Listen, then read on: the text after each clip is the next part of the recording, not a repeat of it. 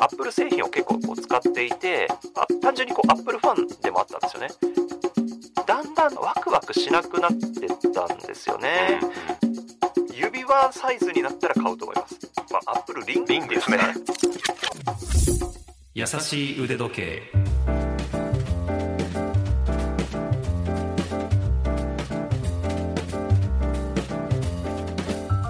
YouTube チャンネル腕時計のある人生の RY です。ラジオ関西アナウンサーの春名優樹です。この番組では腕時計のことが大好きな私たち二人が気ままにトークします。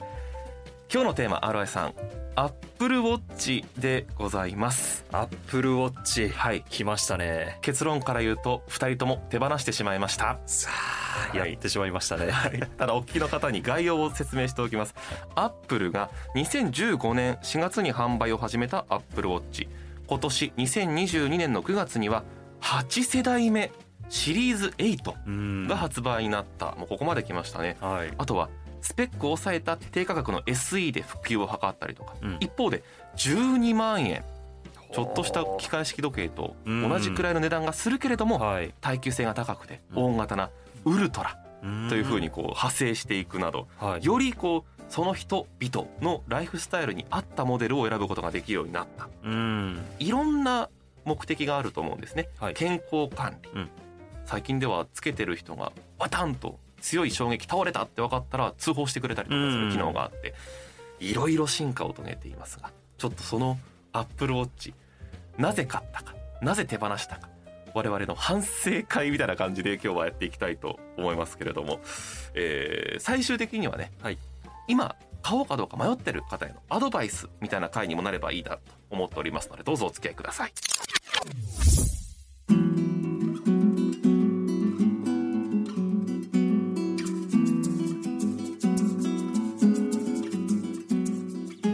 そもそもの話ですけれども RI さんはどうしてまずアップローチを買ったんでしたっけ？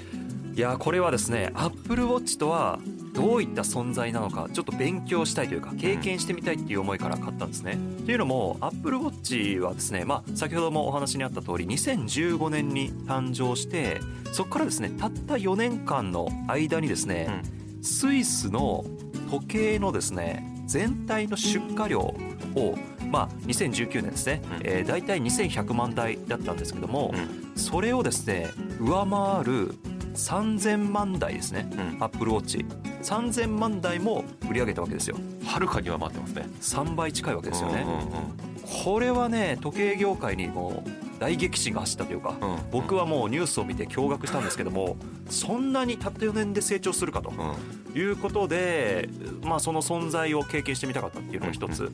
それからですね、まあ、私は iPhone とかはい。MacBook とかあの AirPods、iPad まあね Apple 製品を結構こう使っていてあ単純にこう Apple ファンでもあったんですよね。まあなので、えー唯一ね持ってなかったあのーその時計、えー、Apple Watch がですねどんなもんかっていうのもあったんですよね。うん。まあ、その2つからですねちょっと購入したということですね。一方の私は相当理由は単純で、うん。2017年はい。私2018年入社なので、うん。17年その1年前にはい。就職活動をすることになるんですけれども、はい。当時うん。本当にチープなうん。安い腕時計しか持っていなかっはいたので、就活用に1本時計を買おうかなと思ってもうその時腕時計のことなんか全く分からないけどパチパチ調べていたら、はい。あアップルウォッチなんか万能そうだし、うん。ちょっとこう就活の本にははい載ってないけれども、うん。人と違った感じが出せるんじゃないかなと思って 京都のヨドバシカメラで買ったの覚えてるんですけど。もえー、あそうなんですね。えどうでした？実際にこの集団面接とかあるわけですかありますね。ありますねえ周りの人の腕時計とかで見ました見ましたアプローチし見ましたよてるかどうか。あアップローチしてる人はいなかったかもしれないですね、えー、そうなんだ。で当時そはい。こまで腕元を見られているうんもんなんだっていうのははい。ビジネスマンになってというかサラリーマンになって分かるところもあってうん。なんかそこまで重きを置いてなかったんでしょうね。ただ実際にまあラジオ局に入れたのでは良かったかなというかあまあね。アプローチに導いてもらったのか ちょっとだけあるんですけどそうかそうか。愛着はあるんもしかしたらね聞いたかもしれないですねそうそうそうへまあそんな愛着があったけど私も手放した。RI さんはなぜ手放したの？ーこれはですねまあ1年間ほどアプローチ使ったんですけども、ワクワクしなくなったっていうのね。これが一番大きな理由かなと思います。最初はねやっぱり、うんあアップルウォッチ買ったらこんなことできんだあんなことできんだえこんな拡張性があるんだっていうことうん。ですごいワクワクしたんですよね、調べてる時とか、はい。で買ってからもそうでした、えーこういう機能を使ってみたりとか、はい。地図をね見てみたりとかね、はいろいろこうやってみてあ寝てる時のなんかいろんなのも分かるんだとか言ってこうワクワクして最初のうちは使ってたんですけど、はい。やっぱねだんだん使わなくなってくるんですよねそういう機能結局時間を見るためだけみたいな、うん。あとはまあたまにこう通知が来るのがまあ確かに便利かなみたいな感じでだんだんなんだろうなワクワクしなくなってったんですよね。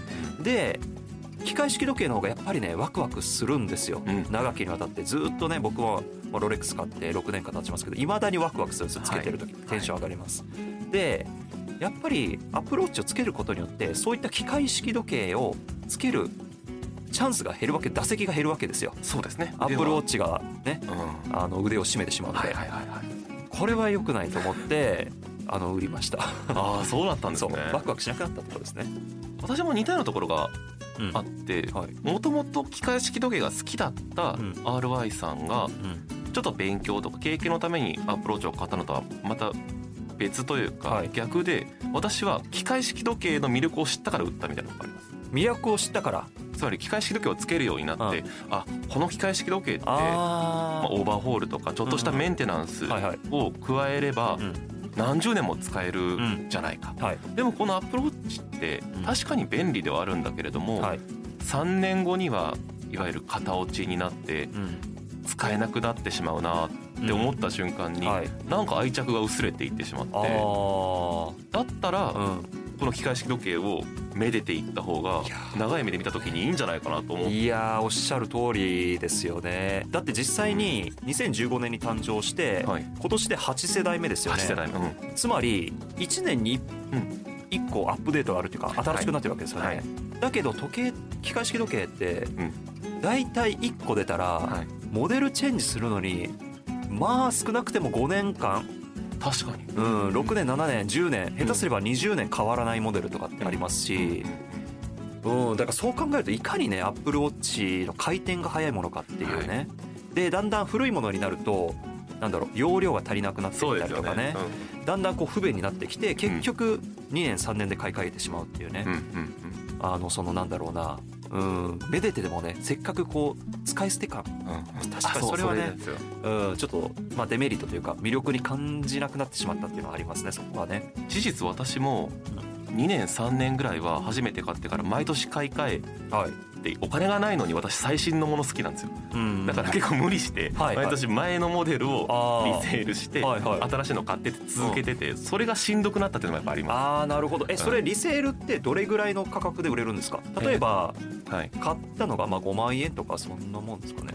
えーっともう少し安かったかもしれません。はい。3万円4万円ぐらいでしたけれどもそれは半分以下ですねああ下取りみたいな感じですね。ああなるほどね、まあでも意外と例えば1万円で売れるって言っても意外とまあ悪くないかもしれないですね。そうね。ももっと下がるもんだと思ってました僕。あもうゴミ同然じゃないけれどうん。もかなり下がって数いう。千円とか。そこまでなかったですあね万は言ってました。はい言ってました。えーあだからちょっとした頭きみたいになってそれをこうずっと続けてきて。う んこうもうアップルの支柱にはまってるとそいうそうね、そうそう。ままんまとハマったんです。うん。うんうんあと充電ね。ああ充電？毎日しないといけなくなる。確かに。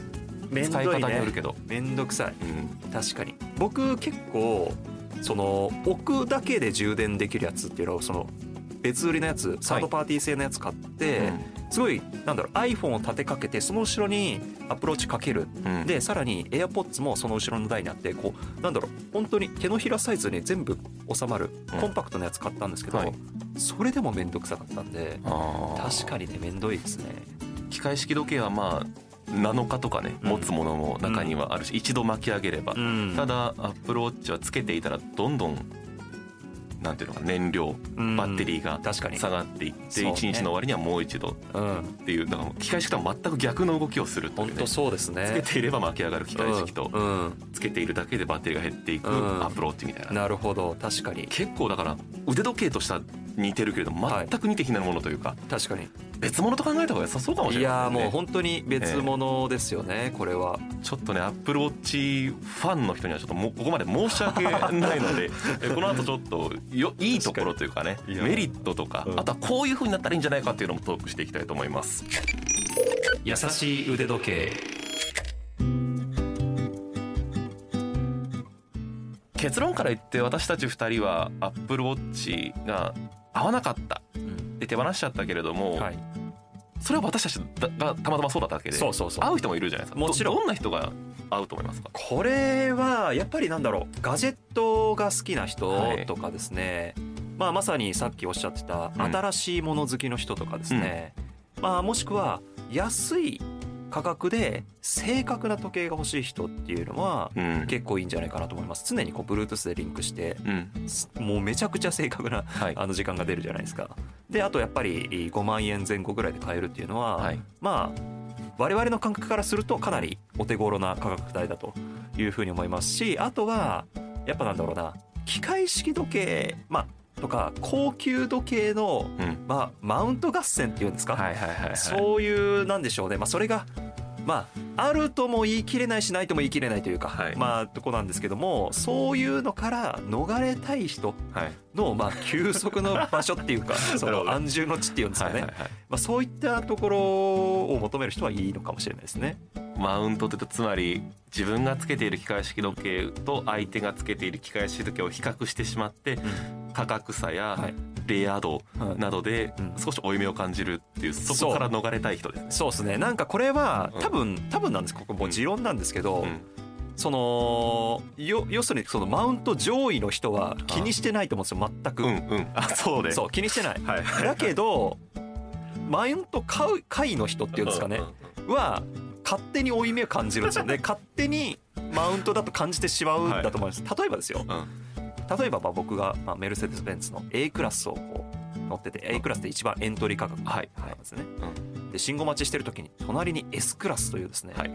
一番高級車が乗ってきたら、い。うん。多分その S クラスに乗ってる人は別に何にも思ってないと思うんですけど、うん。でも自分が乗ってる A クラスはうわ隣に S クラス来たみたいななんかちょっと うわーなんかマウントそれも全然マウントじゃないんだけどはい。もわかります。なんかちょっとこう負い目を感じちゃうっていうんですかね、はいはい。だから時計の世界でもやっぱり高級時計の世界はやっぱ価格がはい。もう本当に数万円のものからうん。何千万円何億ってある、うん。ありますし逆にどれだけヴィンテージのものを持ってるかヴィンテージ合戦じゃないけども、もあるかもしれないし、うん。もしくはどれだけ複雑な複雑気候合戦じゃないけども、そういうのあるかもしれないしどれだけレアなものを持ってるかレア合戦じゃないですけど、うん。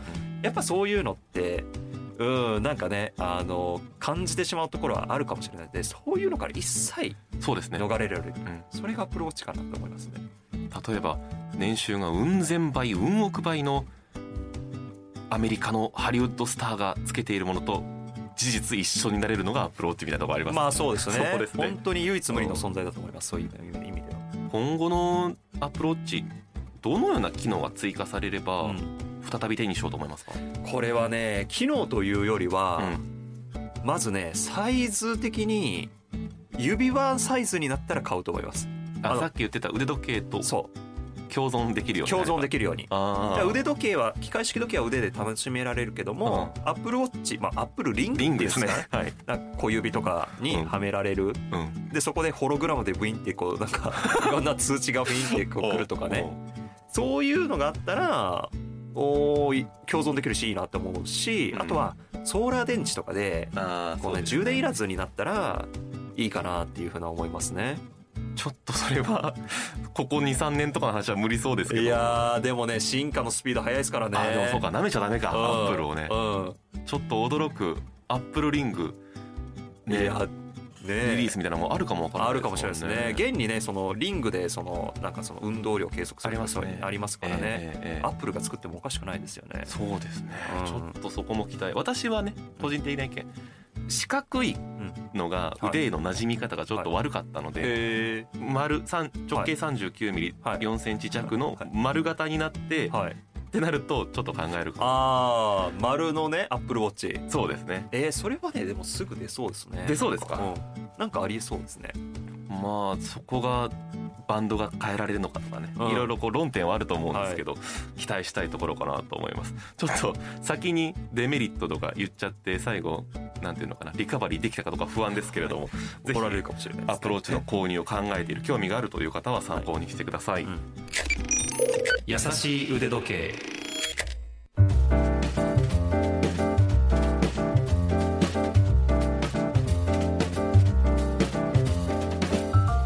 さあ今回もいかがでしたでしょうか？紹介した情報ラジオ関西のトピックスサイトラジトピでも詳しく読むことができます。復習したいという方はそちらもどうぞご覧になってください。それから番組へのご意見ご感想取り上げてほしいテーマのリクエストなどメールをお待ちしています。腕アットマーク JOCR.jp 腕の綴りは UDE です。UDE アットマーク JOCR.jp まで送ってください。それから SNS ではツイッターをやっております。この番組と合わせてフォローお願いします。優しい腕時計もしくはハッシュタグやさ腕やさはひらがな腕は漢字やさ腕で検索してください。私の YouTube チャンネル腕時計のある人生もよろしくお願いします。次回も私たち2人が優しくトークします。ここまでのお相手は腕時計 YouTuber の RY とラジオ関西アナウンサーの春名由紀でした。それではまた